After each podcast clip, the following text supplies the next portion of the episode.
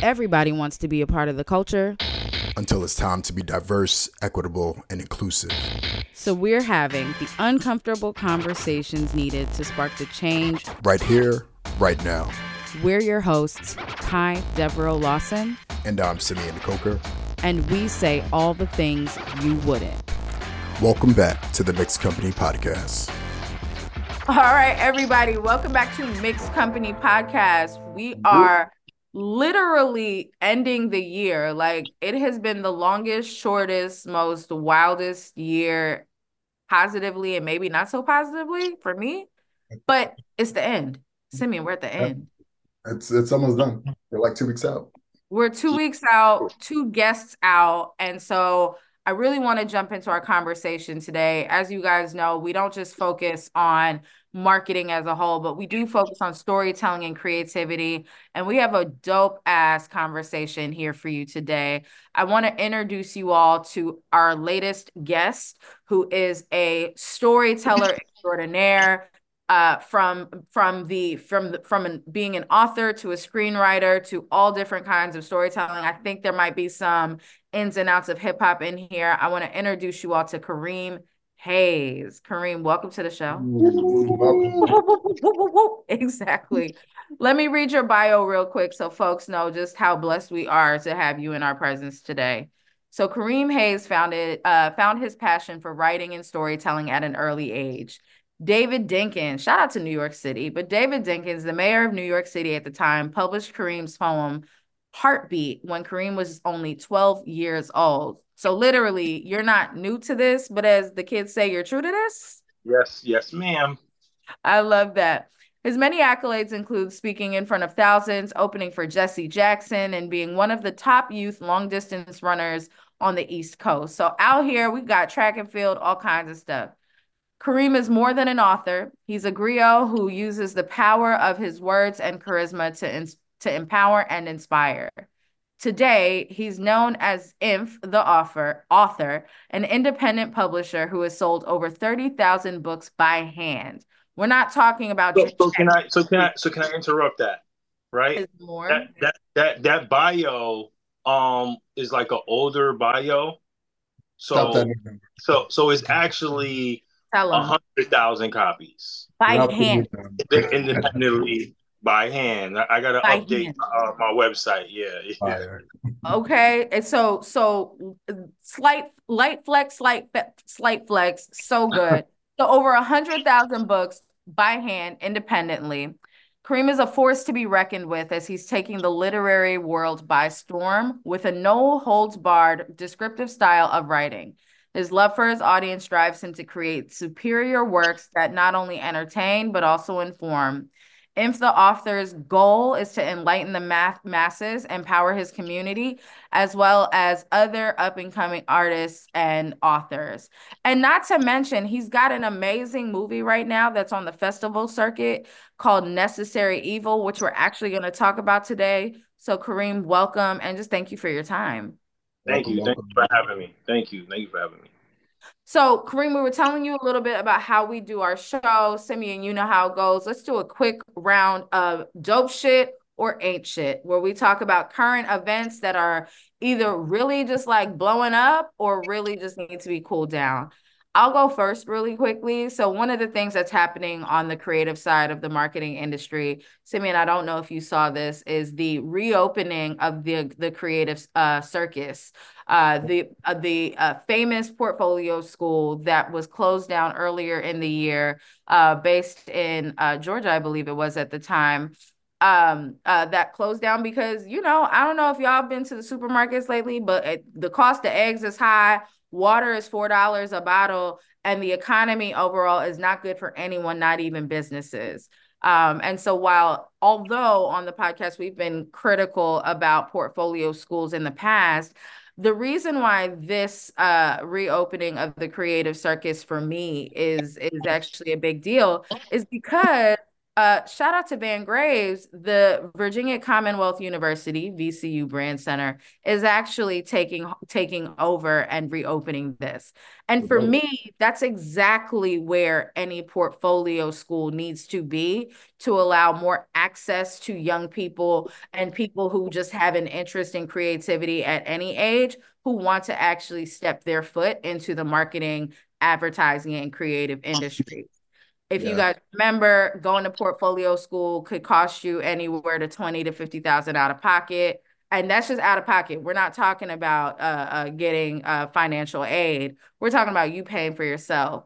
By tying talking about VCU Brand Center, exactly. By tying this to the VCU Brand Center, it just allows for more opportunities for folks who want to do it have may not necessarily have the means to do it but also have a steady pace to get it done so I'm happy to see this reincarnation. Yeah, that's dope. And I was just telling somebody earlier too, when it comes to portfolios, I think more um, disciplines or industries are benefiting from like juniors coming in with portfolio. So to have it within the college, I think it's extremely dope. For sure, for sure. Simeon, what you got? Dope shit right. or shit? I got two quick ones. Um, ain't shit, Zara because they just released a advertising campaign featuring body bags that uh, basically resemble images coming out of the war torn Gaza. Um, so they're not shit. I think this speaks to the essence of why we started this podcast. Uh, a lack of diverse perspectives in the room means that you're going to end up with dumb shit like this.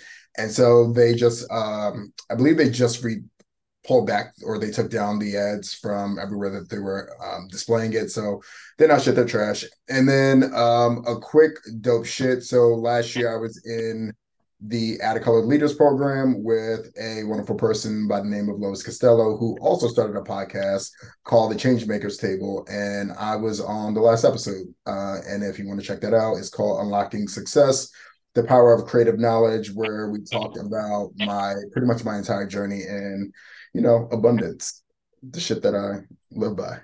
Shout out to abundance. Uh, I did see the Zara campaign. I will say I am not convinced that Gaza and Pal and and Israel and Palestine were at the center focus of it. But I think it's in poor taste. Like we know it takes about anywhere from two to three months to pull together a campaign to get the rollout, et cetera, et cetera. And so we're talking that, you know, this probably started before. However, this yeah. is where cultural competency comes into play when we're talking about marketing and creativity. I don't care if you weren't thinking that body bags were going to be triggering people two months ago. If you knew the day before you were going to release an ad that, hey, you know, people might not be really fucking with this right now because, you know, the news, current events, life. Um, maybe we shouldn't do this. If you have an inkling that something you're going to do is in- incredibly distasteful, don't fucking do it. It's not cute. You saw what Balenciaga did. You saw what happened with Balenciaga. You saw what happened when they tried to be tongue in cheek about sh- just don't do it. And like everybody is scared, every brand is scared to to when it comes to inclusion to do the right thing, but they're so gung ho when it there's so many brands that are gung ho to do things in the in the context of oh we want to we we we want to be provocative. If you want to provoke something, provoke thought, not anger. And there's and it's not even a thin line. So just something to consider. Yeah, but I mean, I think to your point, this may have been shot months ago. Um, and even though it's coming out now, not having the right people, because this I think this is a blind spot, right? So if you're not paying attention to what's happening over there and you're able to connect the images visually, then yeah, like this is to me, this is a lack of having people in the room that are thinking about the cultural competency or have cultural fluency in order to make sure that shit does like this doesn't go out into the world. Kareem, have you, you know, seen that? Have you seen well, the Zara ad? I haven't seen the Zara ad, but aside from uh what I do with film and stuff like that. I'm also a visual artist, so I'm I'm connected to a lot of art organizations in the city. Um, some are from urban environments, some are more like what people would consider highbrow or whatever. But what I have noticed is that a lot of artists who don't look like us use uh, the guise of expression and provocativeness to slide in really racial uh, um, uh degrading things. You, you know what I mean? And I've seen that a lot. Like I don't even want to say some of the stuff I've seen on, on, like on the show, but like like one lady had one man had. I was gonna say, tell us. Chocolate. he, he had a he had a exhibit called Chocolate and, and Roses, and I thought I'm thinking Valentine's Day, and then when I go to look at it, it's a bunch of black male phalluses with flowers around it, and he was selling shirts called Scum, and the scum the shirts looked like they had a ejaculation stain on them that was permanently shiny and like frozen, and he was selling those at his exhibit. So this is the things that kind of like goes on in Manhattan. You know, I, am really shocked. I'm really shocked. You know, I've I've seen a guy with you know black baby dolls um hung in barbed wire. And it was at a big gala, and this gala was on like 45th Street in Manhattan. So it's mm-hmm. it's it's again, it's it's the concept of being provocative. You know, it's easier to fight. It's easier to fight to be provocative in the context of showing, you know, things like that. To your point, are degrading because it's art because it is it is it is culture forward and it is provocative than it is to say hey can we get more black writers at the table hey can we actually add more people of color in the ad in the ad hey, can we actually have a, a, a more diverse list of, you know, um, Miami's Art Basel and the Scope Show just passed this past weekend. Can we get a few more artists from diverse backgrounds to actually be able to exhibit at, in these spaces? It's so much harder to do that than to put forward artwork like we're seeing, like you were talking about, Kareem, or like we're seeing at on the with the recent Zara ad, like we saw with Balenciaga, or like we even saw with Pepsi back in 2016. And so like the connection for me is is that people don't actually understand culture. They don't understand what it means to be provocative, but what they really want to do is be shocking.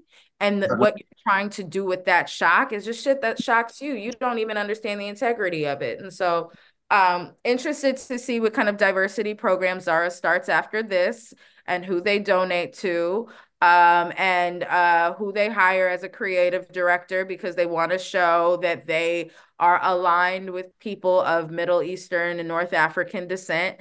And you mm-hmm. know, I'm I'm I'm here for the template. I'm here for the diversity mm-hmm. template. Whatever. No, it's coming. It's coming. Kareem, anything that have you seen anything recently or heard of anything recently that has captured your attention that has made you say that's dope or has dope. made you say they not shit? Dope, dope shit, dope shit. Andre 3000, the the uh the the rapper. Yeah. Um, he released an album full of flutes. Uh, it outsold a lot of the most popular rappers, and I kept on. I was bigging it up on social media. Um, it's played in 432 megahertz, which is a frequency for healing. Um, I work with my, my, son has autism. He's on the spectrum, right? He's a brilliant kid, but there, I use healing tones to medicate him. Um, I use a lot of sound healing, and I found that album excellent for people that might have like uh we say mental health issues, neurological issues. Neurodivergence, yeah. it really helps them calm down and stuff like that. So I just think that's so dope. I like what he's doing for black artists because a lot of people said to me, a lot of people say, well, he's a rapper, he should rap.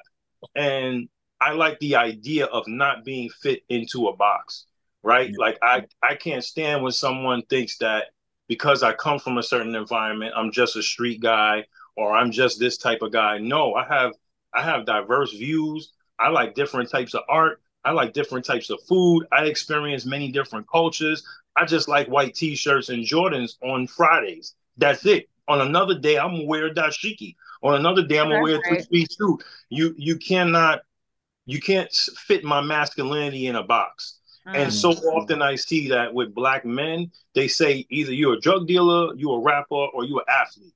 That's all you can be. And so for my brother to say, nah, I'm cool as shit playing the flute, what you gonna do?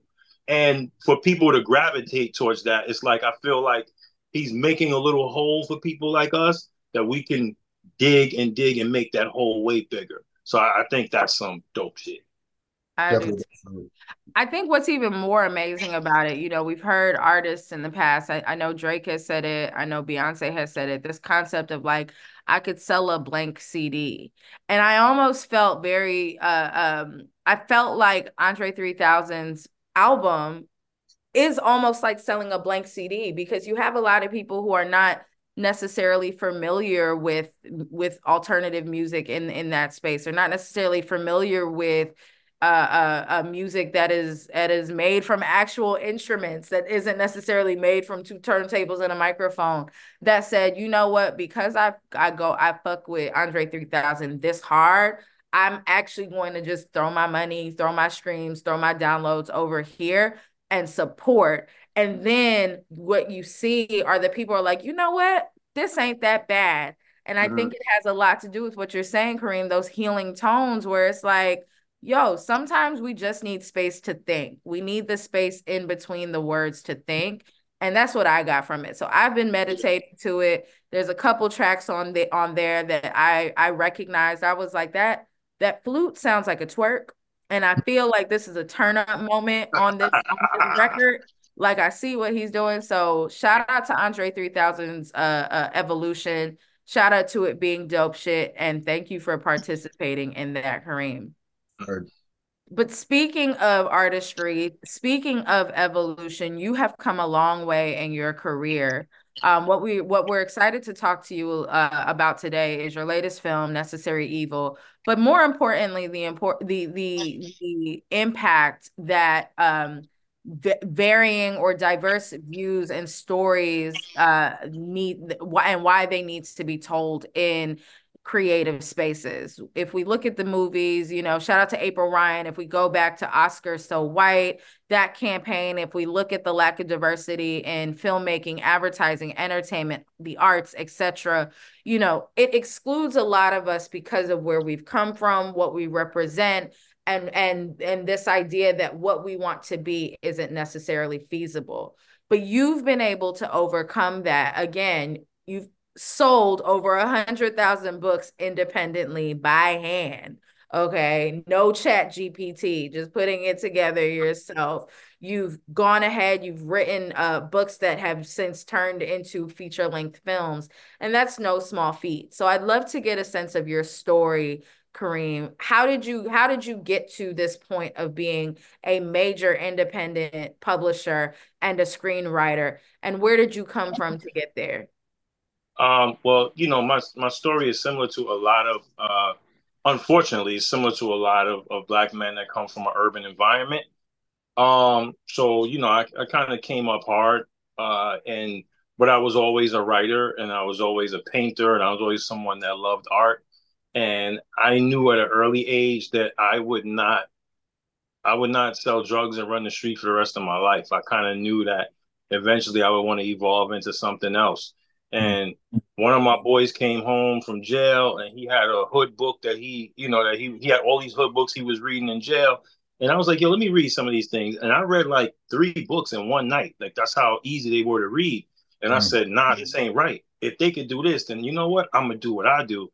And I've always been a fan of um uh the you know Mr. Baldwin, uh, Langston Hughes, um, even Malcolm X's autobiography, uh, you know, The Fire Next Time, all these, you know, Donald Goines, all these like legendary black authors.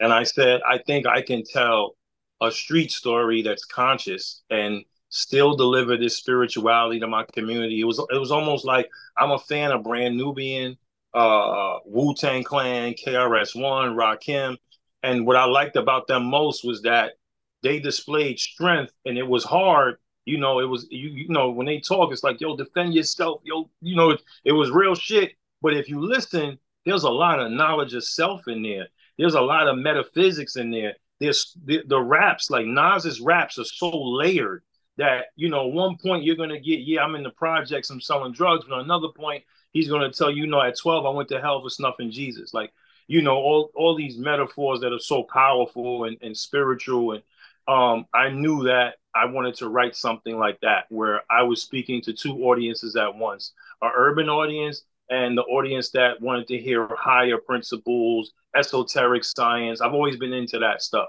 So um, that's what that's why I came up with the concept of necessary evil. So part, part of it is autobiographical, but th- there's other parts where I'm I'm talking about aspects of our community. Uh, the social ecology of New York's drug trade during the mid to early 90s is the bigger story, and the personal story is the growing pains associated with a spiritual awakening. So after selling books on the street, right? Because I, I, knew I wasn't going to get a publisher and stuff like that. Uh, the first five thousand books I sold, I used the money from that to pay to get a professional editor so I can get a really good edit. I, I was really big on, you know, just because I'm independent and I'm one person, I always want my brand and my packaging to look really tight and complete. You know, like my shirts, everything has to look like it came from a big company. I don't care. I don't I don't lean I don't lean on the oh you smart because you from the hood and you wrote a book. No. I want to be next to the Michael Baileys. I want to be next to the Stephen Kings. I'm not I'm I'm not saying that where I'm I'm not keeping my standards low. I have high standards for me and my brand. So I kind of approached everything like that and I hit the streets selling my book up and down the East Coast, Philly, Boston, Connecticut, Atlanta, you know, New Jersey, Philly, Boston, Connecticut, New Jersey is all me. That's like that's like that's like New York for me, you know. Um, and I worked hard to be known out there, going to different colleges and speaking, going to festivals, standing on the block, just putting the table out and, and being willing to engage my community. And the biggest part was that I lead with love. So it's so easy, you know, for me to conduct myself and talk to people because you know there's a i'm not a, i'm not a religious person but i'm a spiritual person. And there's a part of the bible where they say you enter into the kingdom of god as a child. So mm-hmm. every place that i go i i just open my heart you know? You could kind of feel it. Even when i started talking to you it's like yo what's up kyle let's go. Because i don't know any other way to be. And and i'm not scared of of being vulnerable and my community embraced me for it and it, it's took me really far um the idea of the the making it a film project was the natural progression. But I did let the streets tell me, like everybody, yeah. like, this needs to be a movie. This looked like a movie. This looked like a movie. In my heart, I knew I wanted to make a movie, but it was like, you know, it's like when you're on the block, right? There's dudes that come out and they make up a nickname. Yo, my name murder, but they ain't murder nobody.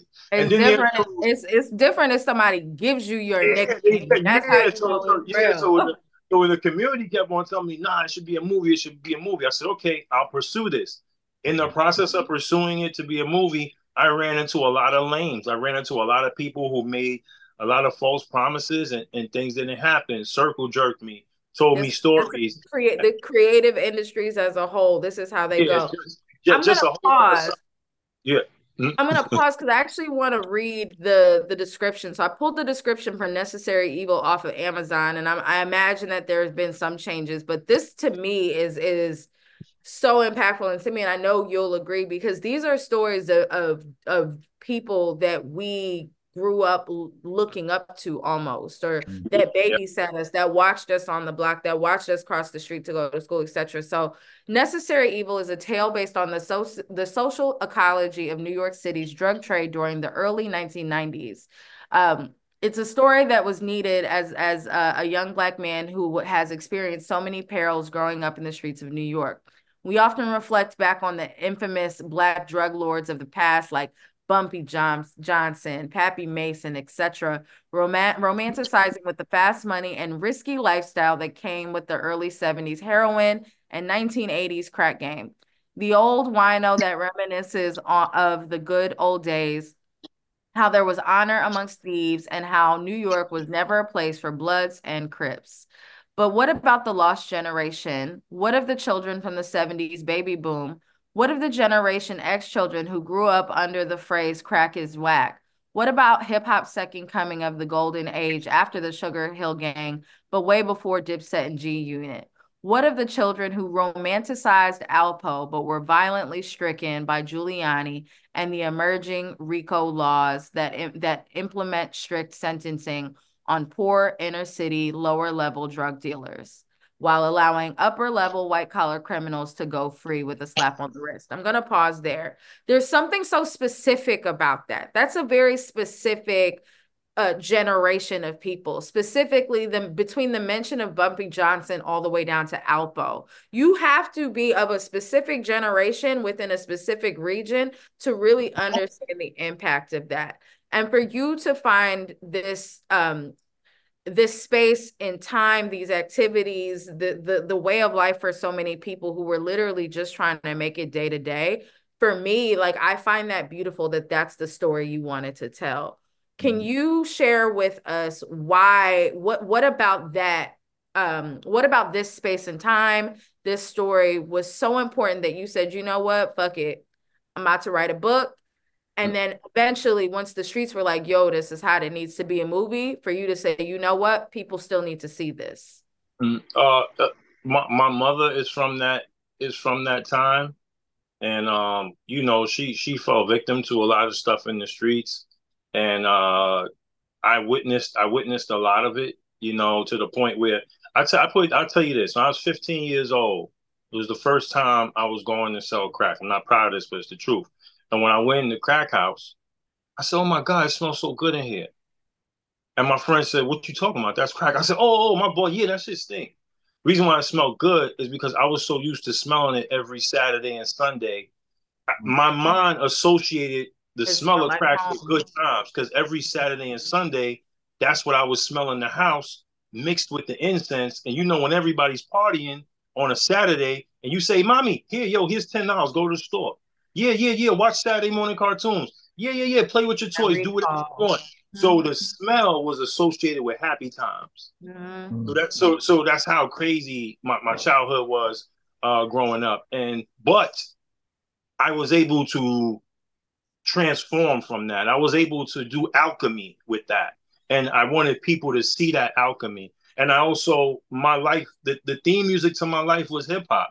I was born in 77. I was born when hip hop was born. We're the coolest grandparents there is, you know? So, so, so, so because I, was, because I was a part of that generation, I kind of just wanted to show people how the golden era of hip hop and the young people that grew up in that time period, how we were affected by all these things. And um, it, it's a story that's really close to my heart. So, so I, I think your backstory gives a lot of context. Knowing that some people will probably see it as a glorification of the street life, like what is the the takeaway that you want people to have from watching this this movie that you just made? Well, even even with the uh, even with the movie and the book, I explore intricate relationships, right? So when you watch it, it's not about shoot 'em up, bang bang. It's about my relationship with my mother, mm. and and how and how we overcome that. It's about my relationship with a supportive black woman. Mm. So so so uh, Shaniqua ain't in the film. Mm. You know the girl with the braids that like that. Nah, you know that sister that says you're a king. I believe in you. You don't have to do this. I think you can do it this way. That sister that we all know, that we never see on the film, she's in there. And she looks like us because my mother looks like us. So that that was important too, because I have a duty to my daughter. I have a duty to my wife. I have a duty to my mother to show them images of themselves in supportive roles. Because if something happened to me and I was in the hospital, something happened to me and I was locked up in prison, I'd call my mother first. I'd call my wife first. I wouldn't call none of the dudes on the block.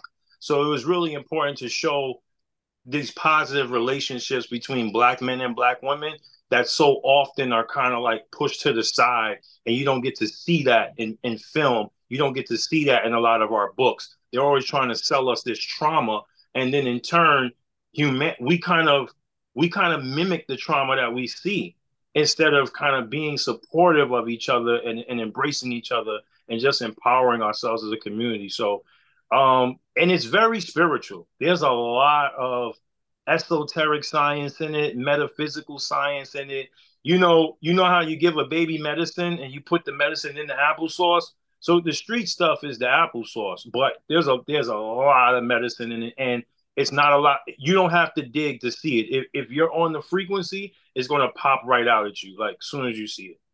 I love to hear that. And especially because, you know, we were during the dope shit, ain't shit segment, we were talking a lot about, you know, the need of of people in the creative space or storytellers rather to be provocative at the detriment of people and their audiences and the communities that they are trying so hard to engage in. And and with with necessary evil there's this there's this applesauce that you're talking about where it's kind of like the intention is not to be shoot 'em up bang bang. The intention is not just to show the detriments of of street violence and street code etc but rather that opening up the possibility that there is an experience that people are having and in these experiences there are relationships that they have. So the concept of good and bad isn't what's important, but what's important is how are these people navigating uh, amongst each other to survive?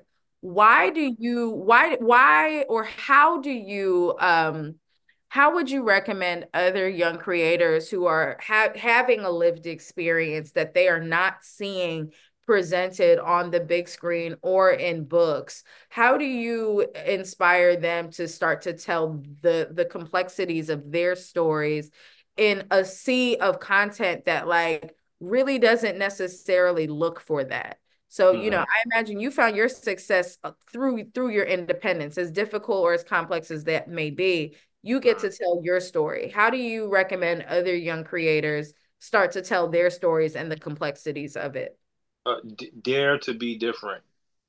Dare to dare to be different. You know, uh, my first book cover is black and red. So when I was selling my book in the street, uh, that series, Money and Violence, was really popping. Like, and people would always say to me, "Why you don't do what Money and Violence is doing?" And I would say, like, "No, you know, not, nothing, no, no problem with them, but I'm doing my thing." you know, and I need a certain quality. Like when you like you see the book cover, people say, "Who? Oh my God, who published this book for you?" I did. When you see the film, even the trailer, and the quality is highbrow. I love everything that's on Tubi. I have so much respect for for a lot of black filmmakers, and most of them I know. I know a lot of Tubi guys. I know a lot of the guys on YouTube. But I have to set myself apart. I have to have a standard. I don't believe that just because I'm black and I'm from the hood, I'm supposed to have a low budget looking film. I think there's, and then I got to respect the craft because that's what that's, you know, I, to answer your question too, because I want to stay on track. Um, that's what you got to do. Step your game up and play like the professionals. Don't, don't, don't, don't, don't say, oh, you know, I'm just a I'm just a freshman in college and I'm from Bed-Stuy. I don't think I can.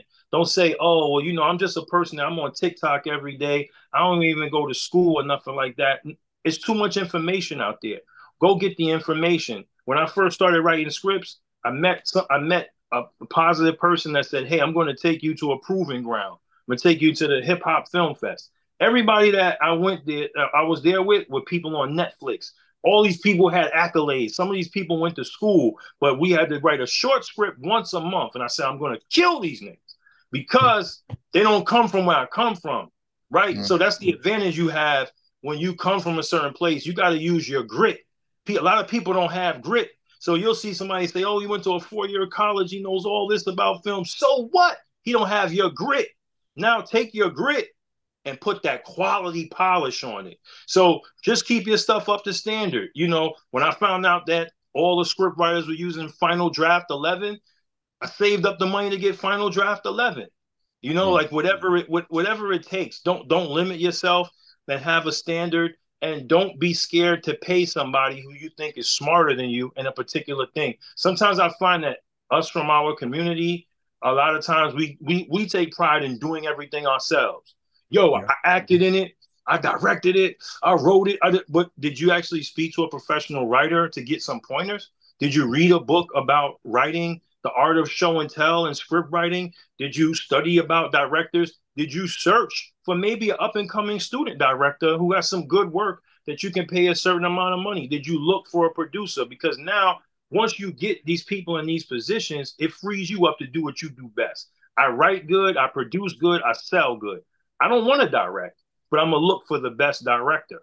So all, all those things, holding yourself to a standard, get out there and network, and and don't be scared. Be fearless because that's the only way to win is to be fearless. You know, that that's how that that's what I could say to a lot of young people. No, I think that's a good point, and I know that there are probably a lot of creatives that that also have that burning project that's in the chamber uh, that they want to pop off. Like, how would you? What advice would you give them around getting those resources? Right, I know it takes probably a lot to um, do a feature length film. How would you? What would be that intro advice that you would give them to go about like getting started and getting it off the ground and getting it to completion with the, the right resources? Go out, talk, and make mistakes because mm-hmm. people who are successful, people who are unsuccessful, and people who are successful, the only difference is successful people made way more mistakes. Mm-hmm. They lost a lot. They lost a lot more. You know, yeah. the, the, guy, the guy that makes all the shots in the in the in the gym is because he missed way more shots than you, and in the process of him w- missing all those shots, he got he got used to making them. So, yeah. you know, I, I when I used to sell books, right, it's one out of 10, 10 out of a 100, a 100 out of a 1,000, a 1,000 out of a 100,000. So my mantra was health, wealth, prosperity. Doesn't matter what's going on around me. Doesn't matter if I've been out there since nine o'clock in the morning and it's 12 o'clock and I didn't make a dollar. I'm preaching to myself health, wealth, prosperity. Health, wealth, prosperity. And I might have I might have saw those 90 no's before I got to those 10 yeses. You know, uh, uh, what is it? Persistence beats resistance. Water wears down rock. Happiness is a choice. Those are three things I say to myself constantly because you have to be happy with the journey. So, so a lot of times in the in in your process, you might fail, but you have to get back up and continue because all the people that came before you failed. Um, another thing I would say to get those resources, research things like grants Look for ways to get money. The money is out there for you. She mentioned Chat GPT earlier. When when I first started applying for grants and stuff like that, I didn't have resources like Chat GPT that can help you write a grant. Now you have a lot of lot of resources that can help you write a grant. Um, when you're going after money, Dag, I want to say this, man. Don't look for money in your community. Look for money outside of your community. Your, your friends, you, it, I got friends that I got people that were my friend that's not my friend no more. Mm. Right? I got people that's my I got people that would have gave me money to buy a kilo of coke, would have gave me money to buy a pound of weed, but would not give money towards a film. Because if I give you money towards your dream and I invest in your dream or I help you with your dream, all it does is remind me of my inadequacies because I used to be right there on the block with you. I'm not going to help you get off the block. You better get off the block on your own. That's a lot of mentality with our community. So I would kind of say step outside the box. You know, the first person that helped me raise money, he told me, don't look for people that love you, look for people that admire you. Right? Mm-hmm. So, you know, it's it I think that that's the best path to go upon and study, study, study, study. You know, one of the easiest things to do is if you know somebody that did what you're trying to do, research their path and do three to four times more than what they did. That's a guaranteed way to win. It's a guaranteed way to win. You know, if you're a boxer or something, he runs 10 miles every day. Okay, I'm gonna run 30. That's gonna make me better than him, right? And, so it's like simple math, you know, and, and get out your get out your feelings. It's nobody's job to support you. Black sometimes a lot of times black I'm sorry I keep a lot of times a lot of black entrepreneurs feel like, oh, my people gotta support me. No, it's your job to make a superior product. You got to make a superior product that sells itself. Stop this, woe is me. Oh, my people don't help me. No, they're not going to help anybody that don't have a good product. Make it a good product that's undeniable. And then you know you cross your T's and um dotted your I's. I love that. And so I love all of this because what I'm taking from what you're saying is like definitely. Open up your market. You gotta you can't look necessarily look in the same spaces for the same kind of the support you're mm. getting. If you want to do something different if you want something different you got to do something different. Definitely finding the resources is super important. Um the last question i have is about your pivot right? You've done so much and i'm i know it i know it is a long period of time but in the grand scheme of life you've you've done a lot. You've had a lot of different careers if i may and so that transition, what was it that besides the streets just being like, bro, this got to be a movie. What was it like taking the the the step, that final step to say, okay, I'm I'm about to be more than an author. I'm gonna be a screenwriter. and and how can you encourage other young creatives that are looking to pivot what they may have been doing for let's say 10 years and now it's like you know what? I think there's something new on the horizon. What kind of advice would you give to them? Respect the culture of what you're getting into. Mm. right? Like you know like a lot of times like you, you'll see somebody say hey like i act I, sometimes i act in different people's stuff. When anything i'm going to do i fully commit. You fully commit. And it goes kind of back to that thing where it says you, you enter into the kingdom of god as a child when i went to the to, to the competition with all these screenwriters and people were they all wrote film and stuff like that i didn't come in there with a chip on my shoulder saying oh i sold thousands of books i didn't come in there with i came in i came in there like yo i sold a couple books but i want to learn how to do what you guys do and and and in in that space where it's almost like you're coming in the name of service you you get you get so much. You know what I mean? It's like if I wanted to join your show and I wanted to be a co-host, I wouldn't say, "Yo, you know, I'm a great speaker. I'm dynamic. You, I do a, I do a great job. You need, make, you need, to make me a part of this." You know what I'm saying? I wouldn't say that. How many say, people do that? That happens so often. I would, I would, I would, I would first say to you what I could contribute. Hey, yo, I think I, yo, if you put me on, I got get I could get guests like this, I could get guests like that, I could get guests like this. But the podcast thing is you. Show me how what what can I do to be a part of what you're doing? I, I might just be bringing y'all coffee and tea for six months. Hmm. And, I, and I'm okay with that. I might just be picking up the mail. I might be the guy behind the scenes that's setting up the Zoom. But I'm willing to start from the dirt so I could plant firm roots and my trunk will be solid. So, like, you know, now I'm like super confident about my script writing skills. You know, like I've won different awards. I'm actually going to be published in a book with Michael Bailey, the guy that uh that wrote um what did he write? Uh Bird Box with the blindfolded people on Netflix. So he's like he's That's pretty the one with Sandra yeah. Bullock. Yeah. Mm-hmm. Yeah, so I'm I'm gonna be in a book with him, and you know, my partner who I work with now is actually working with Stephen King. So a lot of the things that I said I, I wanted to be able to do, I did it by having humility and being able to put in the work. You know, yeah, put in. Don't be scared to put in the work. Yeah. No, a lot, a lot of times pe- people people want everything all at once. You know, if you step into a if you pivot to a new career, you might need a year, a year or two just learning and mastering the craft. Respect people's craft you know, and, and and respect the culture of the craft. That means whatever lessons have to be taken, whatever books have to be read, whatever exercises have to be done.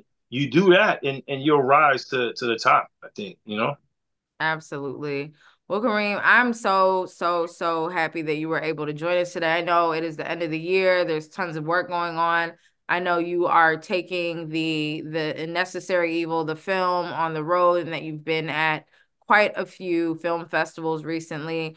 Um, please share with us what's the best way for A, folks to uh, see the film Necessary Evil, and how do they get in touch with you or follow you on social channels if they're interested in seeing what you got going on? Okay, dope. Um, so we the next film festival we, we should be in is in Queens. It'll be the Queens uh, Film Festival. I'll have that on my social media and my website. So that'll be in February. Uh, right now, we're pushing the film. We we want to we want to get the money to do the bigger project. So right now, we're pushing it exclusively through the film festivals. Um, to contact me on social media or on the internet, it's INF T H E A U T H O R, which is inftheauthor.com. That's my website. On Instagram, it's at inf the author or necessary evil film, but you can find me that way. Uh, if you type in KareemHayes.com, that's my website. I have a community board on my website so you can fill out a little application. You'll get an email back and I'll have your information and I'll always send you flyers and things about different events I'm doing. And I'm and I'm also somebody that's always open to help people. When I got the self-publishing information, I got it for free.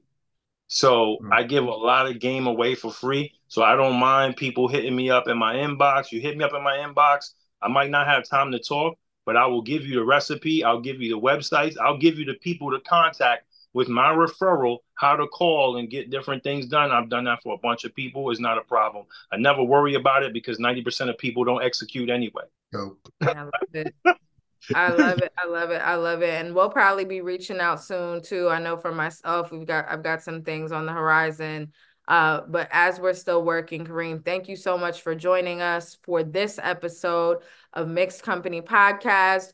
For those of you listening, or if you're happening to catch this on YouTube or on the social media, definitely check out Kareem Hayes. Definitely check out Necessary Evil. If you're in the New York City area and you can make it to the Queens Film Festival in February, definitely do your say, yourself a favor and do so. And with that, we will end this episode. One person out. Shout him out. Director Jamal Hodge. It's my business partner and my mentor. Uh, he directed the film, so it's his creative vision. When you see the beautiful colors and the lighting, that quality, and, that quality, the, the, shimmying of the black tones of skin and all that. That's all my man uh, Jamal Hodge. So it's, it's a beautiful thing, and he went from being my director to my being my business partner and actually giving me a portion to to be a part of his company. So you know, salute to him for that. Had to make sure to throw that out there. And thank you guys. This was a dope interview. I knew the interview was gonna be crazy from when I talked to you on the phone. Pleasure meeting you, brother. You too, man. Appreciate thank, it. Thank you, thank you. Y'all take care, and we are out. Appreciate out. y'all.